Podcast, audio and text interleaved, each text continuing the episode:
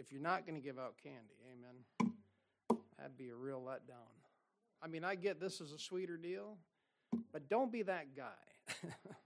It's kind of like not tipping, right? Don't be that guy. First Thessalonians chapter 4.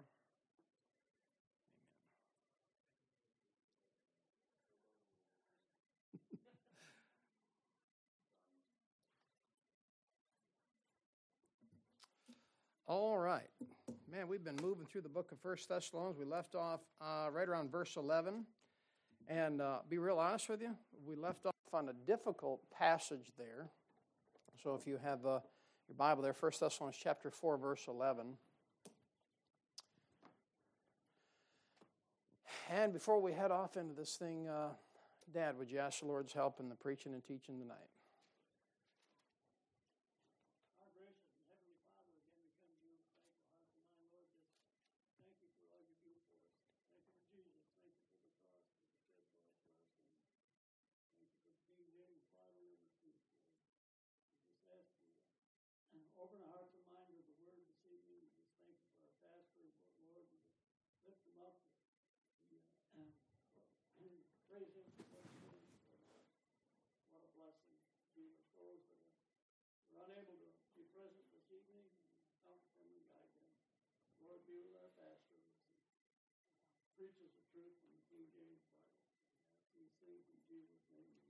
Amen.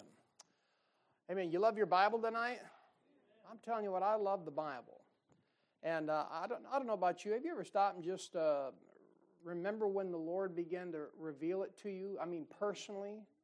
I mean, there's a period of time, like I grew up in a Christian home where uh, I was taught right and raised right and taught to love the Lord and taught to go to church. And amen. You're taught to do right. But there comes a point in your life where that book actually becomes yours. And I remember that. And uh, it's like, it's not just mom and dad's book, it's not just grandma's, but it's yours. And the Lord begins to deal with you personally on it. Man, that's the book I'm talking about. So when we preach from the Bible and uh, we preach from your Bible, amen. I preach from my Bible. And uh, whew, it's a good book. Amen. Now look at verse 11 here onto the divine. now, uh, Paul says here, and that you study to be quiet and to do your own business, as they say down south, business. Amen. And to work with your own hands as we commanded you. Now, that's what we left off there, I believe it was uh, Sunday night. And we're in 1 Thessalonians 4.11. And uh, there's three things in that passage that should really speak to your heart practically. Amen. One of the reasons you study uh, there's, there's three different reasons in the Bible that you study. One, you study so you can shut up. Amen. Uh, now, one time in the Bible, we won't go there, but the Bible says study to answer. Amen. You say, well, this place is study to be quiet, the other place is study to answer. How do you know the difference? Well, you're going to have to be in fellowship with the Lord Jesus Christ enough to know when you're supposed to open your mouth and when you're supposed to shut it. Amen. Proverbs says, Answer a fool according to his folly, lest he be wise in his own conceit. And then he turns right around and says, Answer not a fool according to his folly, lest thou also be like unto him. So that means you have to have that relationship with the Lord, and you, you and the Lord have to be like this, right? You have to be close enough to the Lord so you can hear when the Lord's saying, okay, it's time to say something, and by the way, it's time to be quiet. So you have to learn to study to be quiet. Another reason he's telling the Thessalonians here to study is so they wouldn't be a bunch of busybodies. Amen. Study to do your own business. And like, like I'm not going to repreach everything. I'm just trying to break the ice and fall in and go ahead and drown myself. So y'all know we're, we're already cold in the scriptures here. But the whole point is you need to learn to study to be quiet and study to do your own business. And man, we live in a world that everyone wants to be up in everybody's business. Amen. We, we, we ad nauseum broke that thing apart on Sunday night, and, uh, and it's, it's what it is. So, and, uh, and then you work with your own hands. Amen. You don't be a freeloader. Amen. You mean you raise your kids to have a work ethic, and if you have it, you know, if you have a the you know, and if you have the opportunity, you, you be a positive influence in your grandkids, and you teach them to work with their own hands. Amen. Go out and get dirty. Amen. Go out and uh, leave the gloves off. Rake without gloves for once. It won't kill you. You get some calluses. That'd be a good thing, amen? Had some young men in this country had some calluses. They wouldn't be worried about putting calluses on their cotton picking thumbs from texting playing games, amen? But you work with your own hands, and that just means you you don't be making something off someone else deceitfully. I mean, you don't be a freeloader. We're not talking if you worked and you retired and you invested in your. We're not talking about. We're talking about. You got to remember this is written to the Thessalonians at the uh, beginning of the early church. These are new converts, and the early church was unfortunately it was more communal, meaning that everyone was kind of like helping each other out. But let me tell you what, you live in a country that will feed you. You will not starve in America.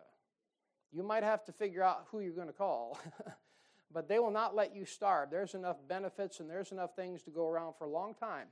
But you need to learn to work with your own hands, he's saying, and uh, get paid for your own work. Amen? And uh, don't be a, a freeloader. Amen.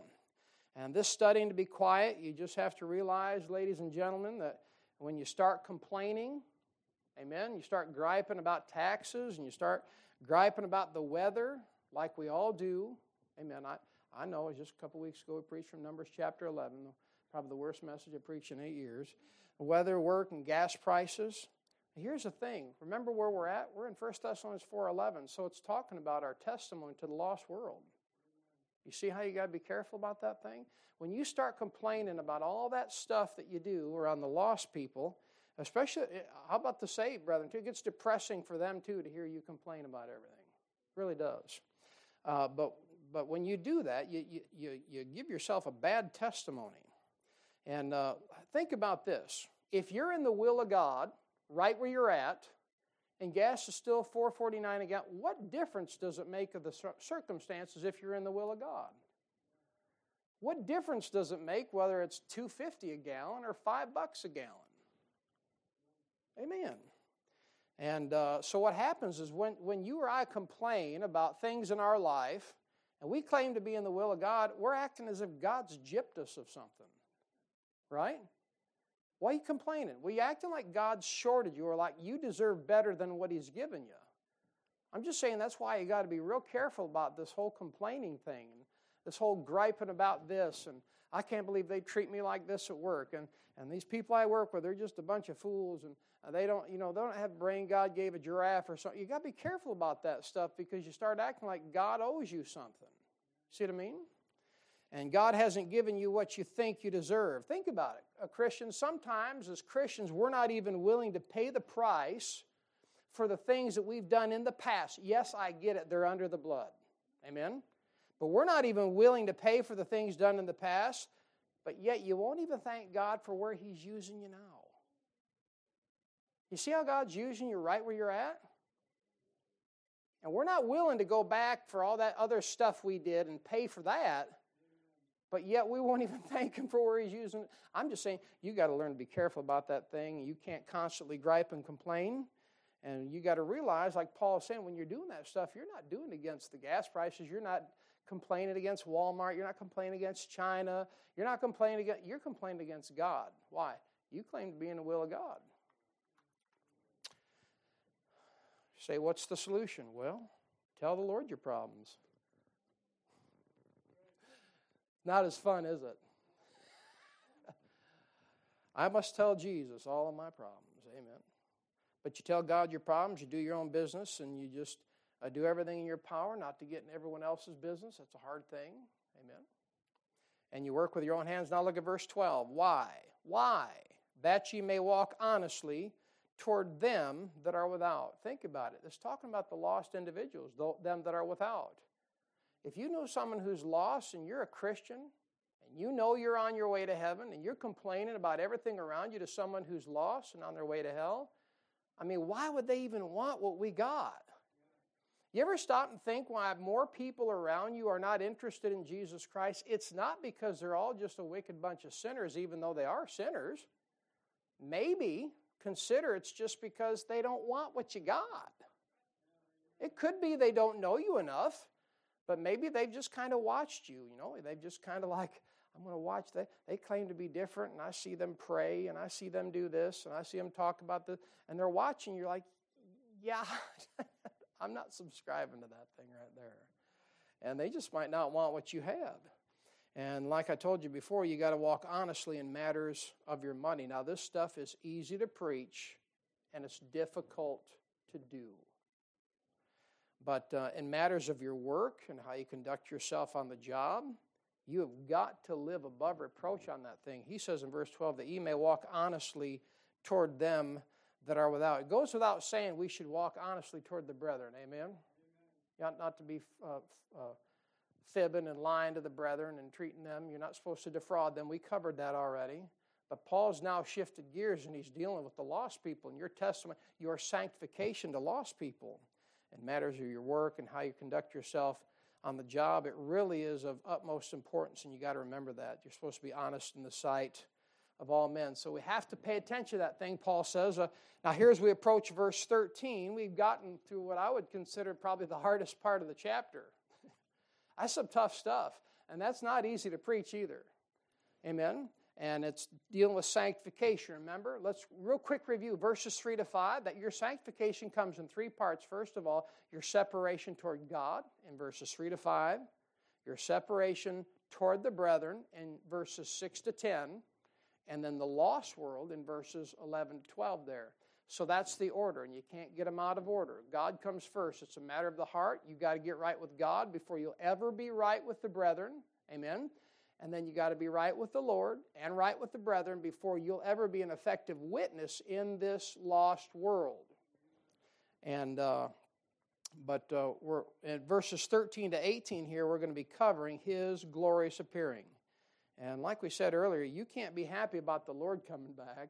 You can't be happy about His glorious appearing if you know in your heart that you're not right with Him.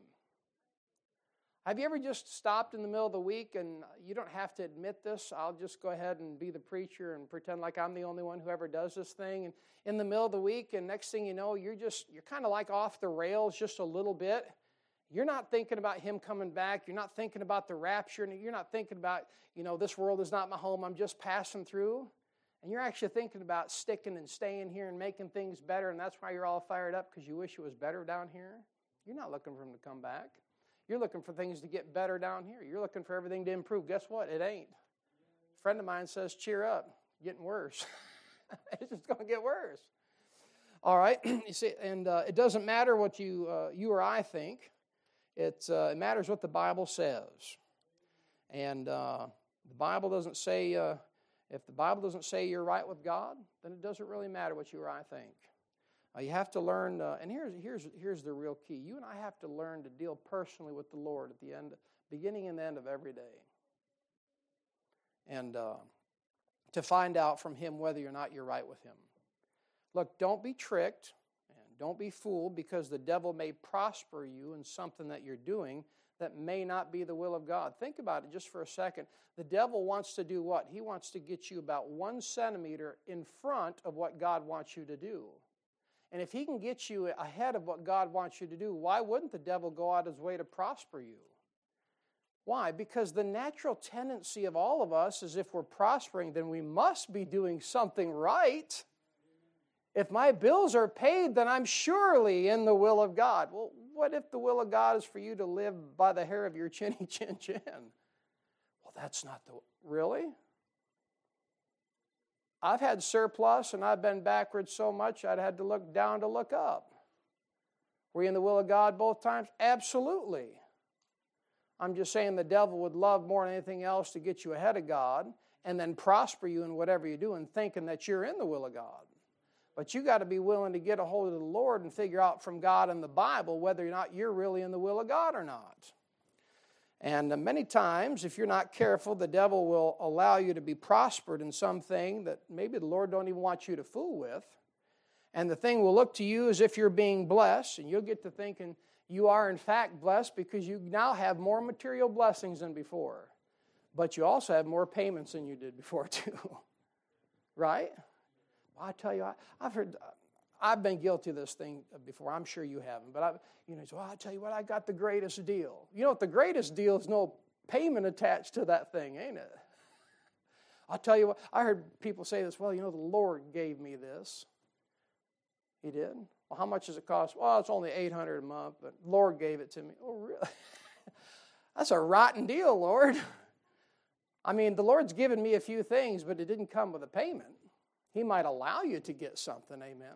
I'm not saying, look, I've got a house payment for at least one more year, praise the Lord, and uh, the one car gets paid off next month. Amen, amen. That's worth shouting about right there, even if nobody else will. Uh, but you say, did the Lord give you those? No, He allowed me, He enabled me to get it and have the work to make the payment. That's a different thing. But you got to be careful because uh, material blessings is not necessarily a sign that you're in the will of God. After all, you're a child of God, you're not looking for a sign. That Bible says the Jew requires a sign, Gentiles seek after wisdom. You're supposed to be living your life by faith, right?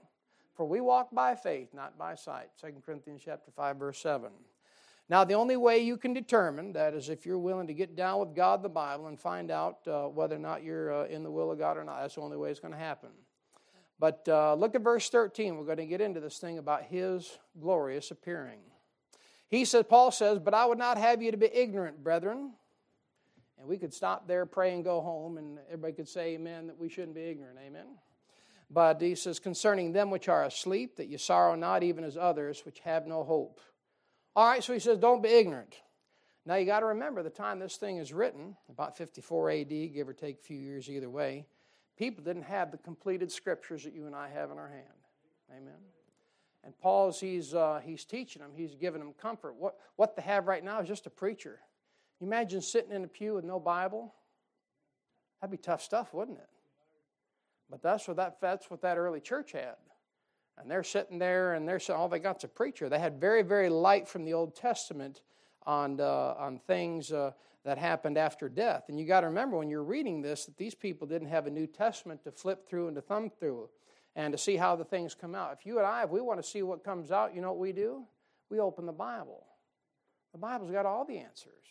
We have the completed written Word of God, pure and perfect, without error. Amen. It's a source of comfort no matter where we go and where we turn. Um, but Paul, he's going to talk about uh, he's going to talk about dead Christians, not like uh, people that are not right, but people that have passed away that were uh, believers. And the Thessalonians, believe it or not, they didn't know whether or not they'd see some of their loved ones again. So they needed some comfort on this thing. They needed some instruction. And like I said, there's very little light in the Old Testament on life after death. And like I said, there's no New Testament penned at this time. So you're dealing with a new church that's spiritual, that loves the Lord, that suffering that has problems and difficulties because they're spreading the gospel all around the community and the devil's down their throat on the thing and they're having trouble from the brethren they're having trouble from, uh, from the outside world and now they're concerned about seeing their loved ones again that were believers and paul's about ready to break it down for them so here paul doesn't want them to be ignorant about the rapture about life after death. And look you got to remember they are not completely stupid. They just don't have what you and i have. Uh, you have a completed bible Luke 12 48, that Bible says, To whom much is given, much shall be required. I understand that's just one piece of that verse, and there's a lot more to that. But you ever stop and think about what you and I have been given? Sometimes I think about the heritage I have and my raising and what I've been given and the amount of, amount of preaching I've sat under. Man, there's got a lot required of me. A lot required of me and you as well. And all that time, all they had was a preacher and no written Bible. Let me give you something real quick here about uh, ignorant brethren in the Bible. Amen. I'll give you just a couple things here. Uh, in 2 Corinthians, uh, first of all, 2 Corinthians, uh, I believe it's chapter 7, and verses 1 to 10. I'm sorry, nope, I have that inverted. That should be 2 Corinthians 1, verses uh, 7 to 10. Uh, Paul is talking to the Corinthian church, and here you had a church that was ignorant of God's deliverance. Ignorant of God's deliverance. You know, the Lord don't want you to be ignorant. And we use that word ignorant kind of like a condescending term, kind of like a critical term, like he's real ignorant or something like that. Uh, but it just means you don't know. That's what ignorant means. It doesn't mean stupid. It doesn't mean you're an idiot. It just means you just don't know. And uh, this Corinthian church was ignorant of God's deliverance. And they were ignorant of the truth. And Paul says, Look, I don't want you to be ignorant about that thing. And he gives an uh, instruction about God's deliverance and the truth. And there's, uh, if there's one group of individuals in 2022 that has no right to be ignorant, it's us. It's Bible believers. We claim to have the Bible. We claim to have the truth. We claim to have the inspired Word of God. There should be no reason why we're ignorant about Bible matters. Uh, God's deliverance, uh, the truth, and rewards.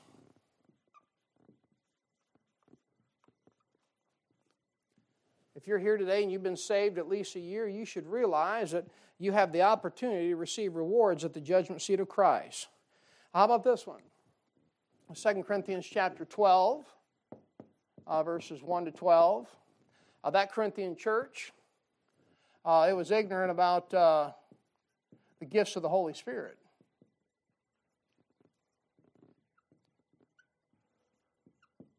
You say, so what does Paul do? He lays it out for them. You know, sometimes we're hard on the brethren. We say, well, they're, they're ignorant. Well, have you ever stopped and tried to help them out? I mean, if you think they're ignorant and they could benefit from how smart you are, then maybe you ought to just go help a brother out. Amen? Uh, so that's 2 Corinthians 12, uh, 1 to 12. They're ignorant of the gifts of the Holy Spirit. How about this one, 1 Corinthians 10? 1 Corinthians 10, 1 to 13. And here the Corinthian church was uh, they were ignorant uh, that God punishes the sins of Christians.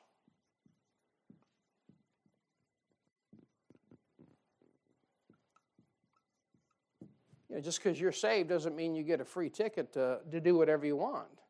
God punishes Christians for their evil works and their sins.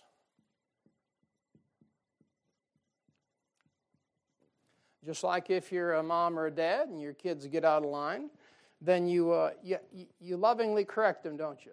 Amen. Uh, um, we had a, a, patriotic family growing up. Amen. Um, my old man, he applied the stripes, and I saw the stars.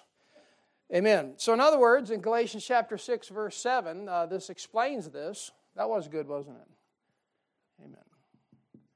Uh, for you refined people, that's child abuse. Amen.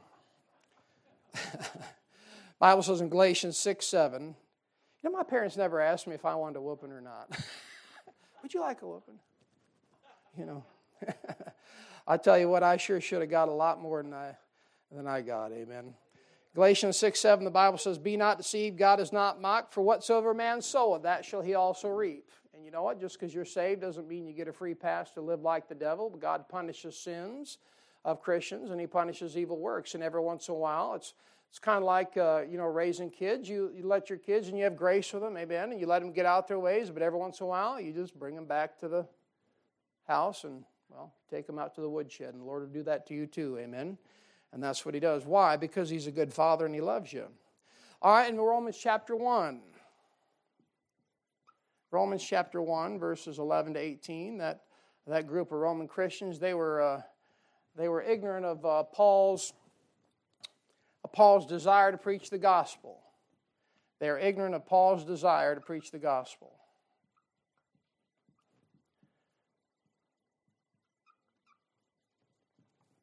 Let me tell you, the Lord calls you to preach. If He ever deals your heart to preach, uh, you won't be content to sit there and not preach. You might have to, amen. Lord called me to preach in 1994. I didn't even know what that meant. Uh, I didn't know anything about preaching. I'd heard a little bit of preaching growing up but I didn't know what it meant. I didn't know what it entailed. I didn't know if you walked in and they waved a magic wand over you and you became a preacher. And so I uh, got out of college, came back, and after getting my uh, head squared away, the Lord took me to Bible Baptist Church of Lupton, sat me under old sawed-off preacher, began to learn the Bible verse by verse, line upon line, began to learn about what preaching was. And uh, but if you're a preacher, then you can't shut up about preaching, and you're not happy if you're not preaching. Like I said, you might have to. The Lord might put you in a place like Obadiah had them two groups of uh, uh, schools of the prophets there, two groups of 50. And the Lord might put you in a cave for a period of time, so you have to shut your mouth and let it brew for a while until He's ready to use you. Amen. But then, like David, he picked up them five stones and went to get that giant. And that preacher's like one of them stones. Every once in a while, the Lord pull one of them stones out of his pocket and He'll send you to whoop the giant. Amen. But Paul, them people in Romans chapter 1, they were ignorant of Paul's desire to preach the gospel. God calls you to do something uh, and you know it, then you'll be unhappy if you're not doing it. And finally, last but not least, in Romans chapter 11, it's just talking about ignorant brethren in the Bible. Romans 11, 25, 28. Uh, that church there uh, that was ignorant, they were ignorant of God's purpose concerning Israel. God's purpose concerning Israel. And when you see that phrase in the Bible, I would not have you to be ignorant, brethren, you ought to mark that thing down because the Lord's trying to tell you something. He's trying to teach you something. And uh, this church was ignorant about God's purpose concerning Israel. And a lot of brethren are today. And they think the church has replaced Israel, which it hasn't. And they think all the promises to Israel now go to them, which they don't. Amen. And if you think that, not only are you a, a, a heretic, but you're ignorant. You need to learn some things about what God says concerning Israel, and that's in uh, Romans 11 25 to 28. And the Lord doesn't want you to be ignorant, amen? He wants you to know some things. And here's the thing He's laid these things out in the Bible so that you can be taught. Amen. Paul was the apostle to the Gentiles. He's where we get the doctrine for the church. Amen. You read the whole Bible, you, uh, you read the Old Testament and the New Testament, but when it comes to the doctrines of salvation, you default to Paul. Amen? That means you, you read the entire Bible through the lens of the Apostle Paul. You say, well, that makes you a hyper dispensation. That makes you ignorant if you think that. But what you do, salvation is by grace through faith. It's not by works, lest any man should boast. Amen. And you run the entire Bible through the lens of the Apostle Paul. You say, what will that do? That'll help you not to be ignorant. Amen. And uh, if you desire the truth, and here's where it really boils down to, friends if you desire the truth, God will give you the truth. I know that wasn't really deep, but I want to reassure you tonight. I know just a handful of you come, and it's a blessing that you came, and I'm, I'm thankful that you came. You say, Well, don't you wish more people would be here? I didn't come for you, I came to please the Lord. Is that okay to say that? I believe you came to please the Lord. You didn't come to please me, you came to please the Lord. And I came to please the Lord too. But if you're after the truth and you're willing to seek after it, Proverbs chapter 2, as for hid silver, as for hid treasure, the Lord will give you the truth. But you know what happens in the Christian life many times? We get a stomach for truth, and then we get satiated with the truth, and we stop wanting the truth. And so the Lord shuts the light off, and we don't see anything else because we really don't want it. Now, I'm very careful how I preach this thing because I've heard preachers in the past say, well, nobody wants the truth anymore. You're here tonight. I believe you want the truth. And I believe the Lord put me as a pastor so I could give you the truth. Much of it which you already know, but it's good to be reminded. After all, the Lord has what? He's manifested His word in these last days, Titus chapter 1, through preaching. And if you want the truth, he'll get it to you. All right, all that rant about 1 Thessalonians 4.13, but I would not have you to be ignorant, brethren. The Lord don't want you ignorant. And uh, although most people want to go around, they think that if they don't know the Bible, they won't be held accountable for it. But you know what? You will. You're going to be held accountable for what you could have known. That's called aptitude. The Lord knows your aptitude better than I do. You don't worry about what I think about you, worry about what God thinks about you. Now he says, But I would not have you be ignorant, verse 13, concerning them which are asleep. And here Paul's talking about those that are asleep. He's talking about dead people. All right? I'll say it again. When he says concerning, he's not talking about those that got alarm set for 6 a.m., work the first shift or second shift like that. He's talking about dead people. Now look, there's spiritual sleep in Ephesians chapter 5, verse 14. Ephesians chapter 5, 14, you've got spiritual sleep. Three different sleeps in the Bible. All right, Ephesians 5:14 that's spiritual. And some Christians they're sleeping spiritually. Amen. They're saved. They they claim to love the Lord, but man, they're out uh, like Ernie Harwell said, they're out for excessive window shopping. I mean, the lights are on, but nobody's home. They're spiritually asleep. Paul says in Ephesians 5:14, "Wherefore he saith, Awake thou that sleepeth, and rise from the dead, and Christ shall give thee light." And uh, sometimes there's what? There's physical sleep, right? Yeah, you're, you're going to go home tonight. Some of you will go there in my message tonight. That's funny. and you're going to go home and you're going to go to sleep. And you're going to set alarm and you're going to only hit snooze like a dozen times, but you'll eventually get up tomorrow morning and, and go at it again. There's physical sleep. But here, this sleep in 1 Thessalonians chapter 4, uh, verse 13, that's talking about death. That's what that whole passage is talking about. So there's spiritual sleep, there's physical sleep, and then there's sleep as in death. Uh, look at uh, 1 Thessalonians 5.10, one chapter over. 1 Thessalonians chapter 5, verse 10. Reference to death. All right, now uh, Paul says here in 5:10, who died for us, talking about Jesus Christ, that whether we wake or sleep, we should live together with him. You see that? A sleep's a reference to death in this passage. So here the sleep is not a physical sleep, it's not a spiritual sleep, but it is death. Look at Acts chapter 7. Acts chapter 7, verse 60, to kind of seal this thing up. Acts chapter 7 and verse 16, uh, 16 of course, talking about uh, uh, Stephen here. Uh, Stephen here is the first martyr of the uh, New Testament. And uh, I'm sure you know this, but isn't it interesting the first martyr of the New Testament uh, was killed by uh, religious people? Did you get a hold of that? Uh, the first martyr of the, uh, the New Testament wasn't, uh, you know, the angry mob down at Walmart. It wasn't the Democrats or the Republicans in Washington. It was the religious people, the one who claimed to know God the best. I want you to see that, not because I'm, I'm, i have got an agenda, but I want you to, when you read your Bible, I want you to keep, keep your eyes open. Uh, when Jesus Christ was crucified, I know it was uh, he was crucified by the hands of the Romans, right? But the people that were responsible for crucifying the Lord Jesus Christ were the scribes and the Pharisees and the chief priests. I mean, the ones that claim to know God the best are the ones that put him on that cross. And uh, well, that's a whole sermon for another time. Acts chapter 7, verse 16, 60, the Bible says, talking about Stephen, and he kneeled down and cried with a loud voice, Lord, lay not this sin to their charge. And when he had said this, he fell asleep. And it was his body that slept. I want you to get a hold of this, not his soul. His body is what slept. Now, listen, Christian, the soul is never asleep. The soul is never asleep. The soul is always awake. Look at Philippians chapter 1. The soul never sleeps. That's the Jehovah Witness heresy. The soul never sleeps. The body sleeps.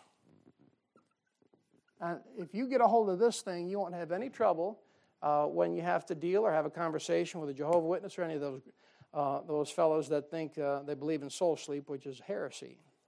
All right, now you've got uh, Philippians chapter 1, verse 22. And you got to remember the body is always what sleeps, not the soul. Philippians 1:22 the Bible says, "But if I live in the flesh, this is the fruit of my labor. Yet what I shall choose, I wot not. For I'm in a strait betwixt two, having a desire to depart and to be with Christ, which is far better."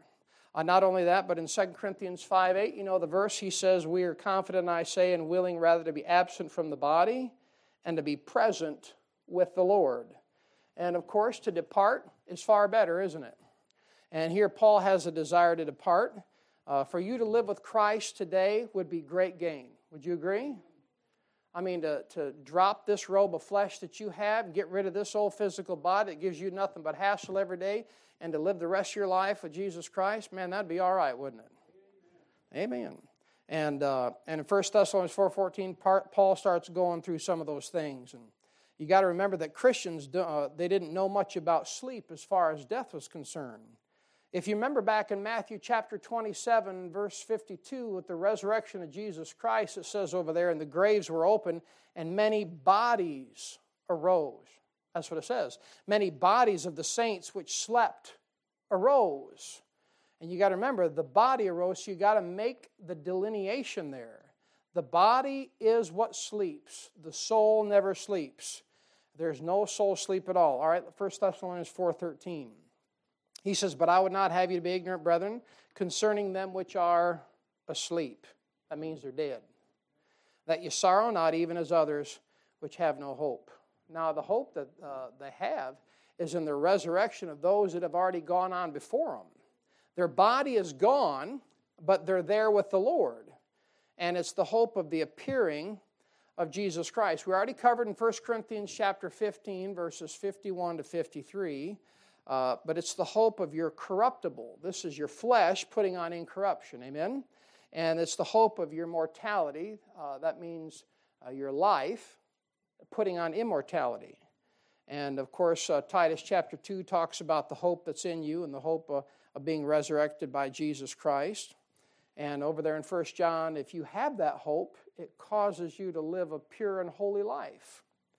And uh, we've already been over the whole sanctification thing. The Spirit sanctified the moment you trust Jesus Christ as your Savior. And you got to remember, your soul goes back and forth on that thing. Your soul is what makes a decision. And your body's never sanctified until the Lord comes back and gives you a new one. You see that thing? And uh, the only time your flesh will ever do right is when? When you overpower it. Think about it. Uh, it's kind of like the Jews being under subjection of Hitler. Uh, they only did right because they were overpowered. You see what I mean? And that's, that's, the, that's the type there. The only time your flesh will ever do right is when you overpower it. And you overpower it because your soul makes the decision to overpower it, and then you do right. And uh, but Paul says, after 27 years of being a saved man, he says, "In my flesh dwelleth no good thing." There's no good thing in your flesh at all. but at any rate, look at 2 Corinthians 5 8. We just talked about that thing there. 2 Corinthians chapter 5, verse 8. We mentioned this earlier. It says, uh, 2 Corinthians 5 8, we are confident, I say, and willing rather to be absent from the body and to be present with the Lord. Now you know that if you're to die right now, your body would what? It hit the ground, right? Uh, and your, uh, but something would be with the Lord, Paul says. 2 Corinthians 5 8. Doesn't he say it? Yeah. Willing rather be absent from the body and present with the Lord. So if I drop dead of a heart attack, God help us all, that body's hitting the floor, but something's going north. And in Ephesians chapter 2, verse 6, my spirit is already there, seated together with him in heavenly places. That only leaves one thing left, right? That's the soul. So the body's here, uh, slumped on the floor, you know, a couple of you are crying, and the soul's up with him. Amen. That's funny. You're supposed to laugh. All right? And uh, your soul's inside your body. I want you to see that. Your soul is not in heaven right now. Your spirit's seated together with Him in heavenly places. The moment you trust Jesus Christ as your Savior, your spirit is which is what's born again. And you're immediately seated with Him in heavenly places. All right, 2 Corinthians 5 9, he says, Wherefore we labor that, whether present or absent, we may be accepted of Him. So presently, you're absent from Him. Your body and your soul are right here. Your spirit's up there now with Jesus Christ together in heavenly places, but you have that same spirit that's inside of you, and that is the hope that you have. So in 1 Thessalonians chapter 4, verse 13, we don't sorrow as others that have no hope. Now, look, if I was to lose my wife or lose my kids, I'm not saying that I wouldn't uh, be sad and wouldn't cry my stinking eyeballs out but I'm not going to sorrow in the sense that I'll never see him again. I'll sorrow and I'll, I'll be an absolute wreck down here for a while, but I know I'll see him again. Why? Because of Jesus Christ. And the hope that we have, our hope is in Jesus Christ, and that hope is one day you and I are getting out of here. Amen? And we're going to be just like him, and we're going to see loved ones that, uh, that are saved that are just like him. Look at 1 Corinthians 15. Just kind of breaking this thing down just systematically for a minute here. 1 Corinthians chapter 15, verse 18. The sleep that he's talking about is death. And he's given these uh, Thessalonians, he's given them some hope. All right, verse uh, 1 Corinthians 15, verse 18. The Bible says, Then they also which are fallen asleep in Christ are perished.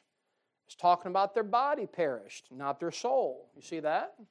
Verse 19 If in this life only we have hope in Christ, we are of all men most miserable. All right, so here, in other words, if all we have is living for Christ right now and working for Jesus Christ right now, and then boom, we die, and after that there's nothing at all, man, we're of all men most miserable. What a waste of our time. If there's no hope beyond the grave, can I ask you this? Why are we here? We ought to eat, drink, and be merry, for tomorrow we die. And that's what Paul's saying, but, but you know that's not true, and we, we know that there's a life after here, so you can't apply that thing. Look at verse 20. But now, and this whole thing's about the resurrection body. Now is Christ risen from the dead and become the first fruits of them that slept. So back to 1 Thessalonians chapter 4. Back to 1 Thessalonians chapter 4 and verse 14, Jesus Christ. And verse 14, he says, For if we believe that Jesus died and rose again, even so them also which sleep in Jesus will God bring with him. All right, so what happens here is there's a law. And the law is this uh, since God got Jesus Christ up, then God can get you up. That's the law. He got his son up, and he'll get you up. And a Christian should not sorrow as others uh, sorrow because they're saved and their hopes in heaven and their hopes in Jesus Christ and the appearing.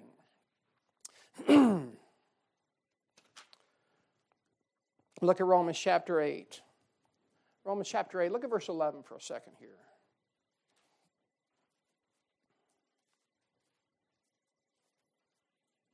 Romans chapter 8, verse 11.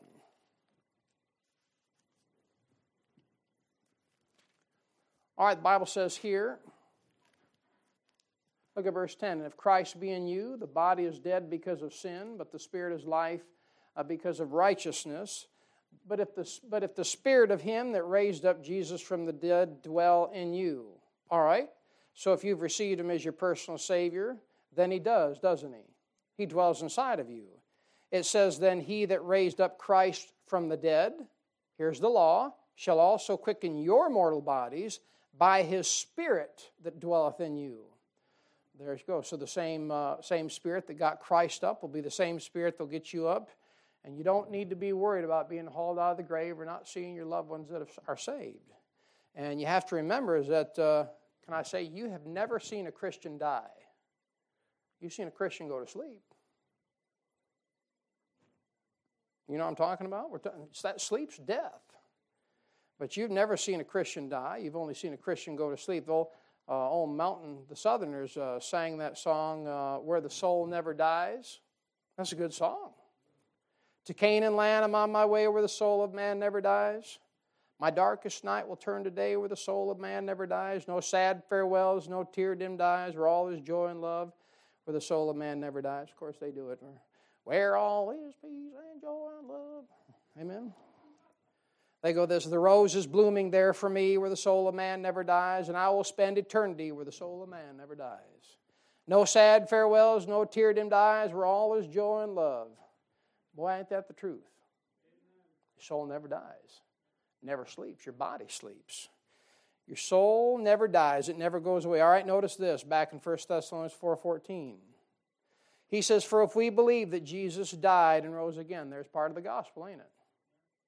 Right? There's a death and the uh, burial and resurrection. Even so, them also which sleep in Jesus. That phrase right there is what messes the Jehovah Witnesses up. That's where they get all screwed up. Your soul is not in Jesus right now. It's your spirit that's in Jesus Christ. You see that? And you got to get that. The JW say that the soul stays with the body. And then, according to that Jehovah Witness, the body goes into the grave.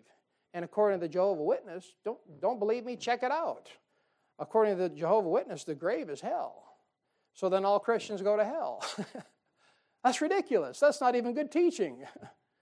and that's not true at all. The whole thing doesn't make a lick of sense. He continues in verse 14 Even so, them also which sleep in Jesus will God bring with him. All right, so notice that they're with him now presently. And that individual that died, to be absent from the body, is to be present with the Lord.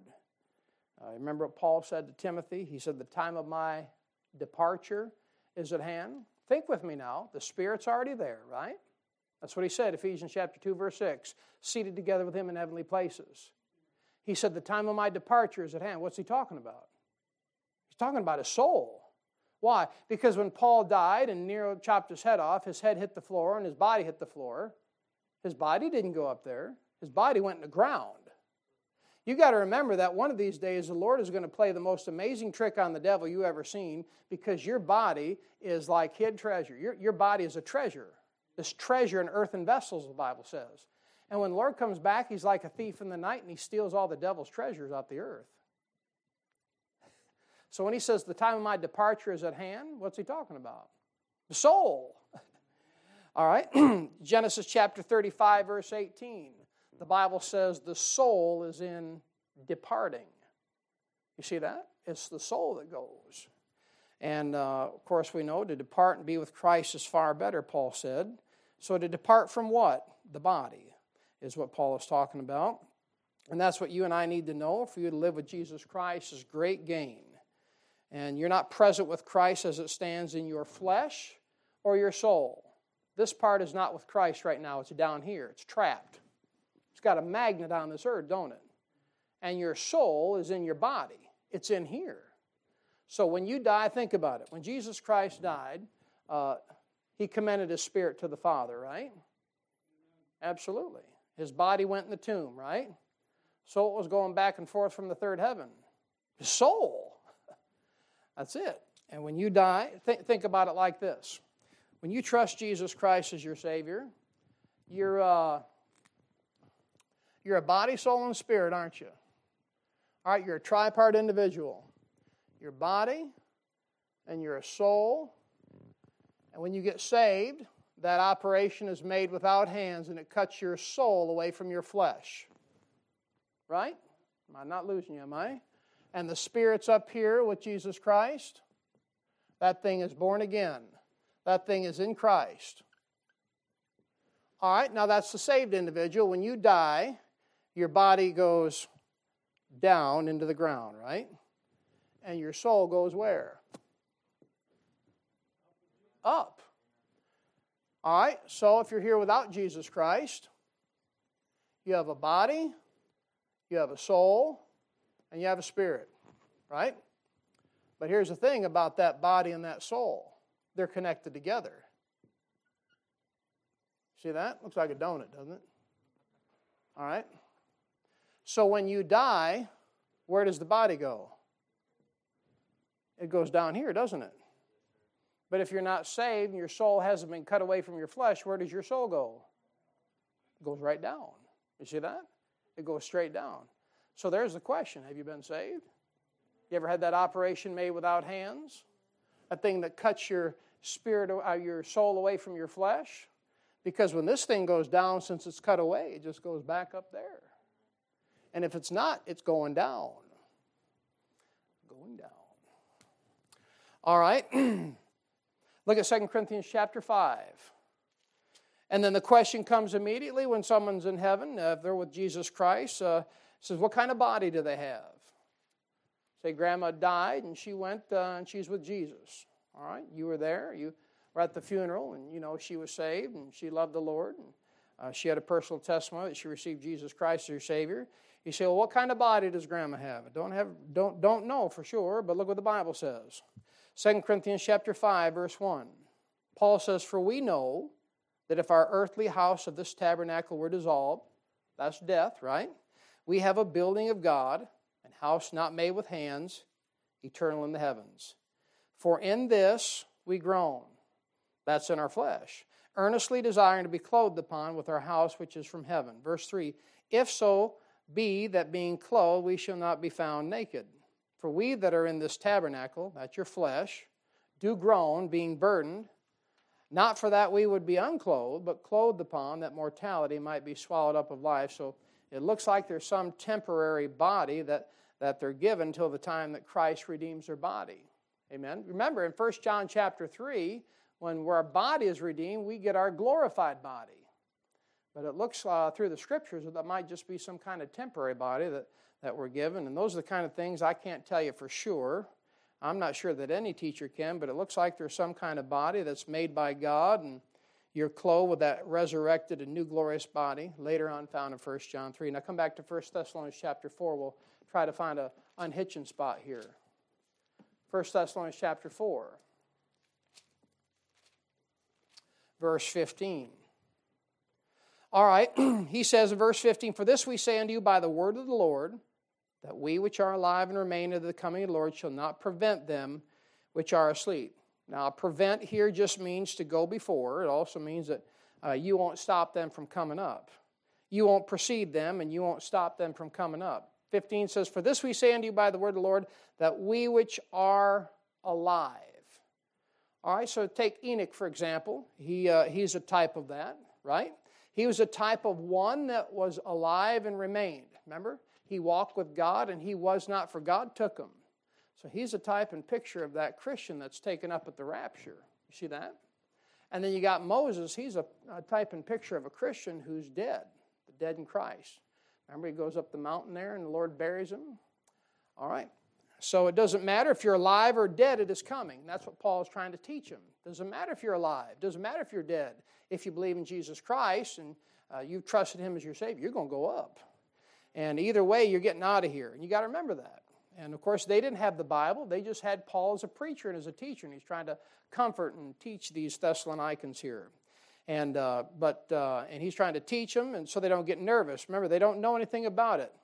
You ever stop and think about sometimes the best cure for insecurity is just a little bit of instruction on these matters? You ever stop and think about maybe you doubted your salvation for a while? Not sure why, but early in Christian life, and it wasn't until some preacher gave you some verses of assurance. All of a sudden you realize, hey, I can believe the Bible. Sometimes the best uh, thing for insecurity is just a little bit of instruction on the matter. You worry about whether or not you can you know, get out in the deer blind, shoot a deer. Well, sometimes you just need to go practice a little bit, don't you? get a little bit more confidence in your shot. And uh, that's all you need sometimes, and that gives you a, a firmer foundation to stand upon. Look at verse 16. Great verse. For the Lord himself shall descend from heaven with a shout, with the voice of the archangel and the trump of God, and the dead in Christ shall rise first. So the first thing I want you to see is that the, it's the Lord himself. The Lord doesn't send somebody to get you. He's coming back for you himself. Amen? You would say, why? You're his bride. Would you send someone to get your bride? I would. I'd go get her myself. so he says, The Lord himself shall descend from heaven. He come get you himself. Amen. And he descends from heaven with a shout. And I'll just give you a couple things. We'll call it good tonight. But that shout, you know what that shout is? First of all, that shout, you're going to hear your own name. You're going to hear your own name. And you know what you're going to hear in Revelation chapter 4, verse 1? You mark this down. You're going to hear, Come up hither. You're going to hear your own name. You say, How so? Look at John 10. I'll show you. And this is going to happen at the rapture of the church. John chapter 10. When that shout happens, you're going to hear your own name, and then you're going to hear, Come up hither.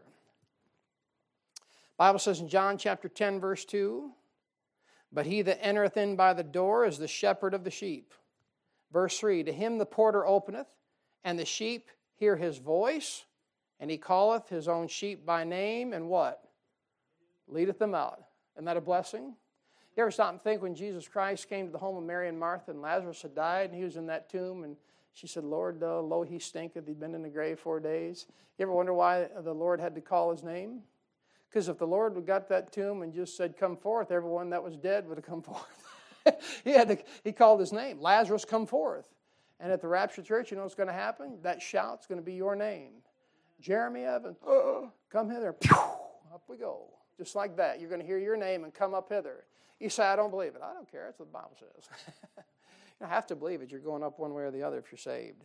And Revelation chapter 4, verse 1, he says to John, Come up hither. hither. And John, of course, is a type and picture of the church, of the bride of Christ. Amen. And uh, you can also you also have to remember that that shout can also be equated with the trumpet, and we'll pick that up next time we're together. There's a lot more in there. I want you to see that there in 1 Thessalonians chapter 4, 16. Listen, the thing so far is if you're saved, you trusted Jesus Christ your Savior. This is what you want to remember. Whether you're alive or dead, when He comes back for the church, you're going up. Amen. And you take some comfort in that thing. At the end of that verse, a little premature, it says, Wherefore comfort one another with these words. And if you're saved, He ain't going to leave you here. Amen. You're going to get out of here. All right, why don't you stand?